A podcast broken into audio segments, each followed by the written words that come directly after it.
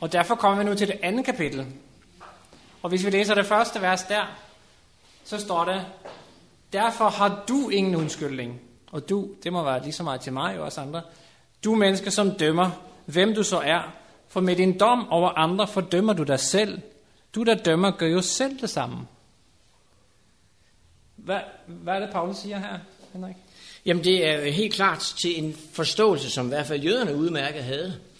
De havde loven, og de vidste godt, at en jøde kan ikke holde loven. Derfor så havde de en tendens til at sige, okay, hvis jeg bare gør noget, der er godt, i forhold til det, jeg har kommet til at gøre forkert, så udligner det lidt hinanden. Men den, der har overtrådt loven, på det mindste punkt har overtrådt alle budene. Og det vil så sige, her har vi ikke nogen undskyldning for at kunne pege fingre af andre, fordi vi har alle sammen overtrådt her. Og vi har alle sammen brug for den frelse, som det er, at Gud giver os sejr over, at vi ikke dumper i igen og igen og igen og igen og igen. Vi skal dø fra noget. Det er noget med et nyt hjerte. Det er noget med mange ting. Så her kan vi se, at som udgangspunkt, vi kan ikke dømme en eneste. Den dag, hvor vi selv får sejr over de ting, og hvis jeg dømmer nogen og siger, vedkommende gør sådan og sådan, så har jeg allerede sagt, uden at sige det, se hvad jeg klarer i egen kraft. Jeg er ikke på den måde.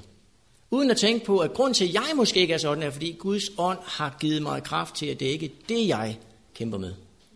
Så hvis jeg ser, at det er Gud, der gør, at jeg er det, jeg er, uden at overtræde Guds lov, så er det ikke i egen kraft. Og peger jeg fingre andre, har jeg allerede sat mig på et spor, som fortæller, ved du hvad, jeg er bedre end dig.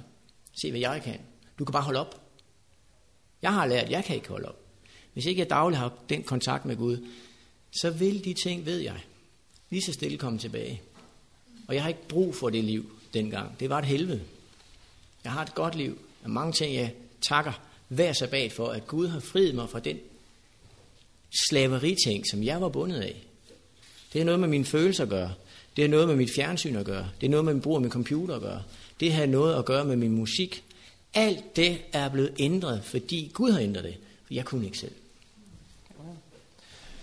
Og hvis vi ser her i vers 4, så kan vi se, hvad er det Gud egentlig ønsker at gøre?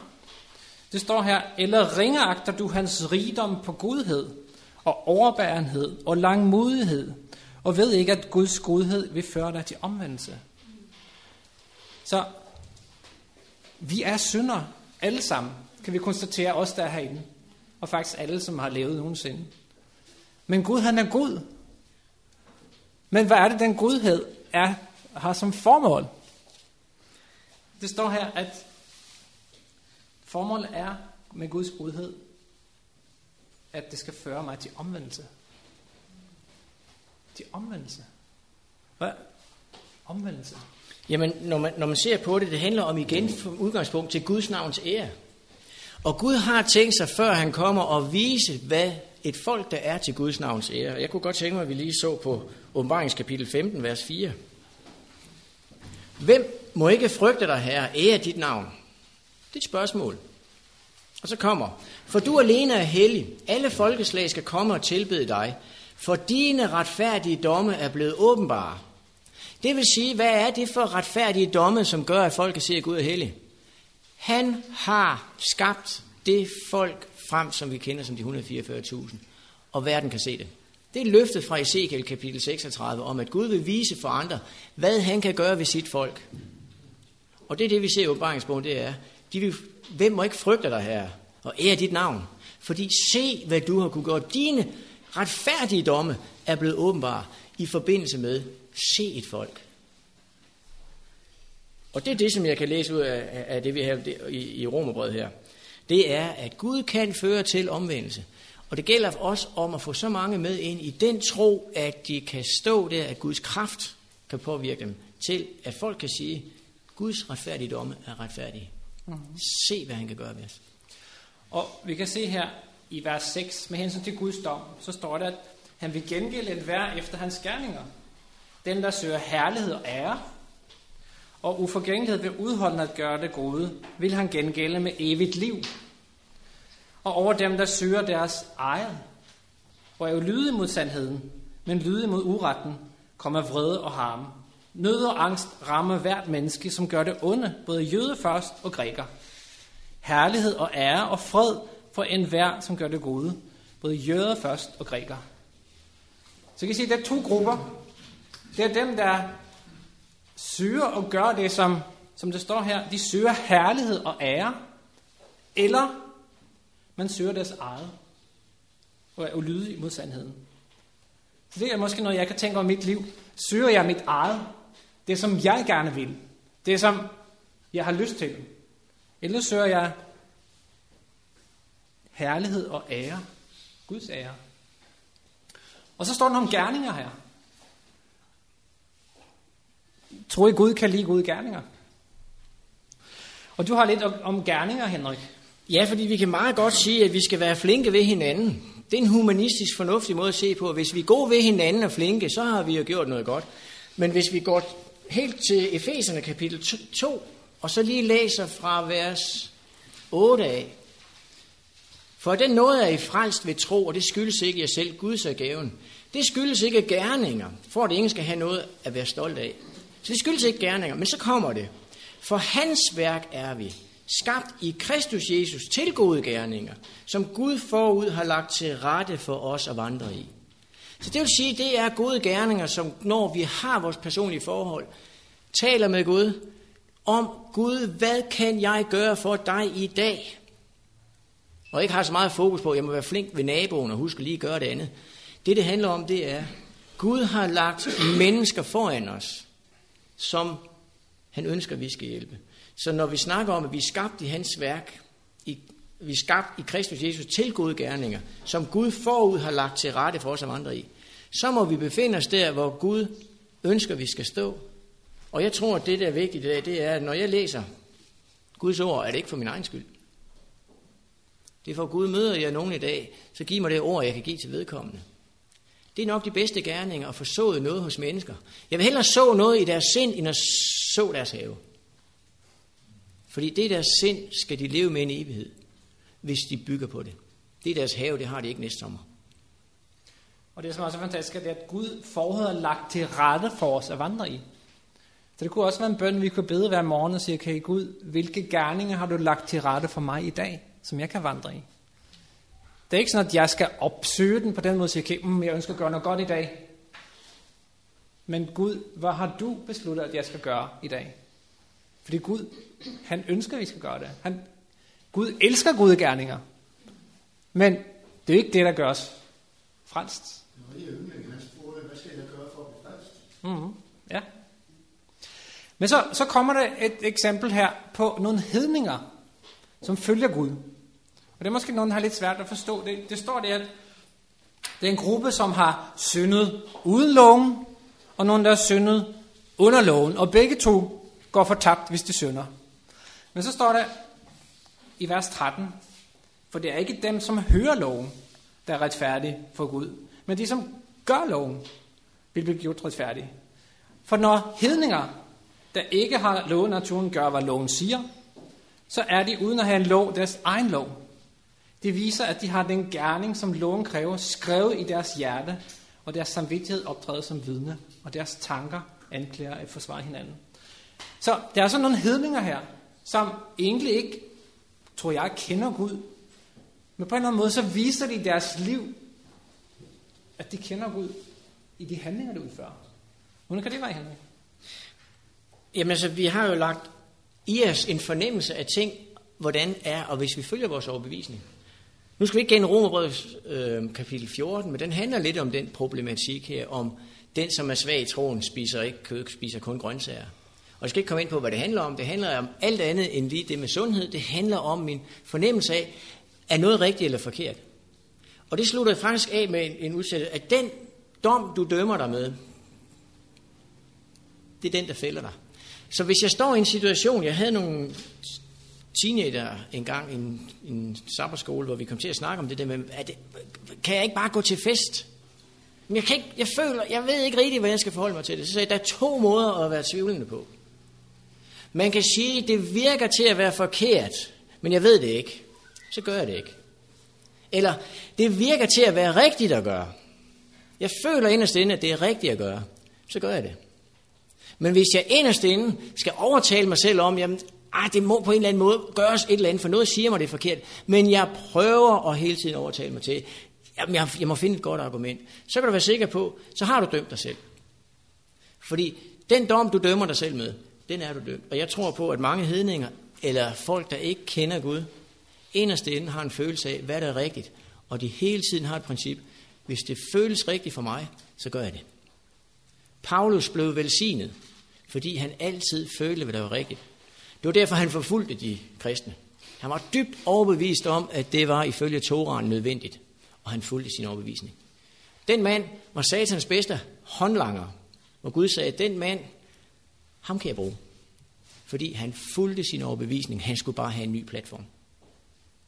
Og det er den platform, vi har brug for. Ja, og vi har også et eksempel på Cornelius for eksempel, som vi læste om i sabbatskolen for et stykke tid siden. At det står, han var jo en, en romersk øh, officer, men han, Cornelius, han, han var from og gudfrygtig, står det, og han gav folket mange almiser og bad bestandigt til Gud. Så jeg tror, at den her Cornelius, han fulgte det, som man så var rigtigt. Men alligevel, så var Gud nødt til at sende Peter til ham, så Peter kunne fortælle ham, hvad han manglede at vide. Og jeg tror også, at Peter havde godt af den oplevelse, kan vi se sidenhen, så han kunne se, at Gud elsker os hedningerne. Men det er, Gud har mennesker derude, i København, eller hvor det ellers er, hvor I kommer fra, som følger Gud, uden at kende ham. Men måske er vi den Peter, som Gud har brug for at sende ud til de hedninger. hedninger. Hvis jeg lige må læse de ting, jeg forsøgte at sige før, i kapitel 14 i Romerbrevet, kapitel 22 og ned, det handler om tro. Den tro, du har, skal være en sag mellem Gud og dig, og salig er den, der ikke dømmer sig selv med det valg, han træffer. Men den, der har sine tvivl, og så spiser alligevel, han er domfældt, fordi han ikke gør det af tro. Alt, hvad der ikke er af tro, er synd. Og det er det, der er udgangspunktet for. Hvad er det for en tro, jeg bygger på? Inderst inde ved jeg det godt, hvad retning jeg vil gå i. Ja. Så nu har vi set her, at evangeliet, det er altså Guds kraftige frelse. Og den, der lever af tro, de får glæde af evangeliet. Så er der nogen, der vælger at gå sin egen vej, og Gud tillader, at de går sin egen vej. Og så vil der være nogen, der siger, som prøver at dømme dem og sige, hey, de er forkert på den. Men i virkeligheden, så er de måske lige så forkert på den selv. Alle har vi brug for, for Guds nåde og Guds godhed, som kan føre os til omvendelse. Men nu går Paulus direkte i rette med jøderne, og som jeg også tror lige så meget for os selv. Prøv at lytte med, når vi læser det næste vers fra vers 17 i det andet kapitel. Og for mig, så har det ramt meget hårdt, når jeg læste det her, og tænkt, ups, det er jo mig det her. Men du, som kalder dig jøde, og sætter din lid til loven, og er stolt af Gud. Du, som kender hans vilje og kan afgøre, hvad der er væsentligt, fordi du er opladt ud fra loven. Du, som tiltror dig selv at være vejleder for blinde, lys for dem i mørke, opdrag for uforstandige og lærer for umyndige, fordi du i loven ejer det fuldkommende udtryk for kundskab og sandhed. Du, som belærer andre, du belærer ikke dig selv.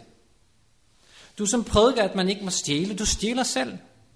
Du som siger, at man ikke må bryde ægteskab, du gør det selv.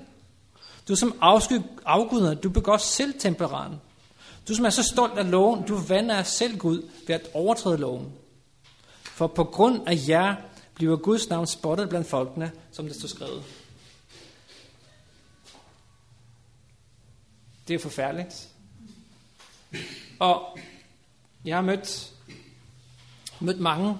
Jeg, øh, nogle af jer kender Freja, som er Kaspers gode ven. Og hendes forældre, de var oprigtigt bekymret ved, at Freja skulle komme herhen til Impact, og sidste år til Inspirationsugen, fordi de havde hørt så meget om ametisterne. De troede, det var en sekt, og de var bange for at miste hende. Har vi vist, hvem Gud er? Er det ikke os, der tales om her? Tænk, hvad Gud bliver udsat for. Og det sidste, jeg læste, der at Guds navn blev spottet blandt folkene. Det er egentlig hentet fra Ezekiel kapitel 36. Henrik. Det er, hvis ikke vi forstår den kamp, Gud er op imod, så skal vi læse Ezekiel kapitel 36. Fordi det her Gud går direkte op med, hvad er det hele, det handler om. Så Ezekiel kapitel 36 fra vers 22. Der står, Sig derfor til Israels hus, det det siger Gud Herren, det er ikke for jeres skyld, jeg gør det, det Israels hus, men for mit hellige navns skyld, som I har vandhældet blandt de folk, I kom til. Så det Gud egentlig gør, det er ikke, for nu skal jeg frelse Israel, fordi jeg elsker dem. Nej, det han gør, er fordi han som Gud bliver sat under anklage. For det der ord, jeg vil hellige mit navn. Det er egentlig et udtryk, når du går til det. Jeg vil, og så et udtryk, jagt, tror jeg det hedder. Jeg vil i den grad retfærdiggøre mit navn. Og den måde, Gud ønsker at retfærdiggøre sit navn på, det er det, vi ser her. Hvor der står, jeg vil hellige, eller retfærdiggøre mit store navn, som er blevet vanhelligt blandt folkene, fordi I vanhellige det. Så skal folkene forstå, at jeg er Herren, siger Gud Herren. Når jeg, og hvad er det, han gør? For øjnene af dem viser min hellighed på jer. Det er det, vi havde fra kapitel 14, 15 i åbenbaringsbogen. At Guds navn er under anklage, så længe hans folk sønder imod ham. Men han vil vise dem hans retfærdighed på sit folk. Og det er den kamp, som går gennem hele Bibelen. Bibelen. Og hvis vi læser længere ned, så kommer alt det, vi kender.